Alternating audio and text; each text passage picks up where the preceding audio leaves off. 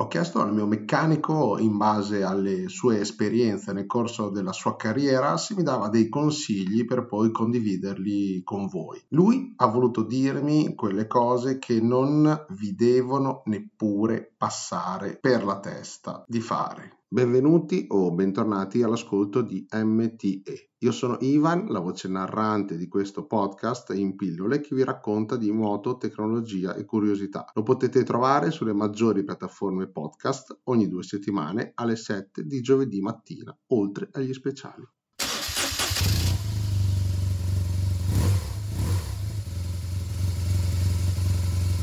La prima cosa che mi ha detto riguarda il mantenitore di carica con il programma desolfatatore. Mi ha detto: sai Ivan, l'abitudine di molti motociclisti è lasciarlo attaccato alla moto per tutto l'inverno oppure per periodi molto lunghi di settimane senza mai staccarlo oppure comunque accendere la moto. Sai qual è il risultato? Che mi chiamano e mi dicono incazzati che hanno la batteria a terra e non sanno il perché, visto che era sotto al mantenitore. La desolfatazione vuole fatta a dovere, quando serve e per un tempo ben determinato, e poi staccare il desolfatatore. E su questo abbiamo comunque parlato un po', perché non ero molto informato. Ho preso il mio primo caricatore, mantenitore, desolfatatore elettronico, completo di tutti i possibili programmi, 5 anni fa, ed usato solo un paio di volte su batterie, sempre comunque staccate dalla moto, quasi andate, sia le mie oppure quelle di amici. Direi anche con dei buoni risultati di resurrezione. Ehi Vez, vedi di stare tranquillo, resurrezione? Girando sempre in moto tutto l'anno non l'ho mai attaccato alla mia moto come mantenitore di carica tramite lo spinotto al Canvas,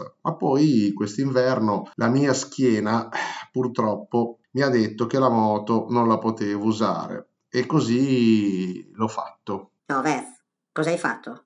No! Eh sì, l'ho fatto per ben 2 mesi e quindi 2 settimane fa ho preso invece la mia adorata 2 ruote e come un bimbo felice sono andato a fare il mio primo giro dell'anno. Grazie schiena. L'accensione però non mi è piaciuta assolutamente. La batteria è stata cambiata 7 mesi fa. È rimasto attaccato al super mega carica batterie, mantenitore di carica Optimal 4 Dual Program Canvas Edition specifico per moto BMW, ed il risultato è che fa fatica a partire. Ehi Vez, ma sei sicuro? No, perché dalle istruzioni, cioè, è adatto a tutti i tipi di batterie, standard, MG, gel, 12 volt, da 3 a 50 A, è corrente costante, è un funzionamento automatico, ha ben 8 fasi, riesce a recuperare a bassa tensione a 0,5 volt, la desolfatazione è a 2 fasi, che recupera con l'impulso a bassa tensione monofase durante la modalità Canvas, è ultra sicuro. Quello che vuoi, conosco bene quello che ho preso. Il problema è che comunque un po' mi ha fiaccato la batteria. Quindi nel frattempo, tra questa cosa e questa pillola, Yuasa mi ha risposto ad una mail che ho inviato su questo problema, dicendomi che appunto il desolfatatore va collegato alla batteria per un periodo massimo di 24 ore, poi scollegato. Leggendo le istruzioni, il mio tutto in uno mi sa che abbia un po' esagerato, quindi mi sa che lo castrerò con le varie opzioni se posso, e poi parlerò anche con la mia schiena per non lasciare la moto ferma così tanto. Torniamo dal meccanico. Ha continuato a dirmi: sai Ivan, un'altra cosa che molti centauri fanno è utilizzare benzina economica. Ehi Vez, visti i tempi e tutto costa un sacco, ma la benzina, direi un rene. Secondo il meccanico non possiamo più vagare alla ricerca di distributori bianchi, che tra l'altro era una scusa per fare dei giretti in più, tipo vado nella bassa a fare il pieno che costa molto meno? Lo so, infatti il dilemma rimane e sarebbe: le cosiddette pompe bianche, dove la broda costa meno, non fanno beneficenza a noi, solamente introducono nella benzina sostanze economiche tipo l'olio di colza, alghe e altri oli, con il risultato che torni dal meccanico dicendo: sai Enrico, quando tolgo il gas la moto scoppietta come il camino di mio nonno. E lui ti risponde: per forza, sei un plumone ed usi una broda che non brucia completamente, e poi si intasa pure il filtro e devi ritornare qua.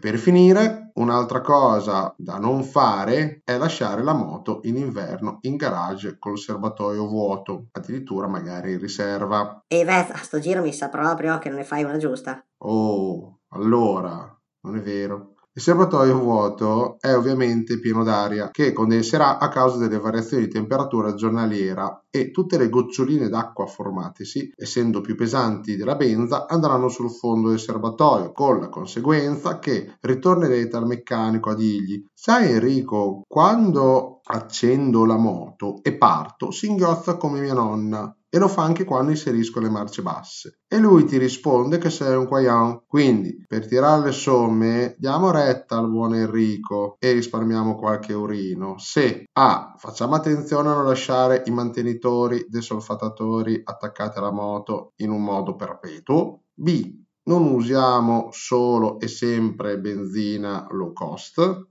E C. Non lasciamo, soprattutto in inverno, la moto ferma in garage per molto tempo con il serbatoio vuoto. E dopo questo direi che ci sentiamo alla prossima pillola. Vi saluto, al saluto.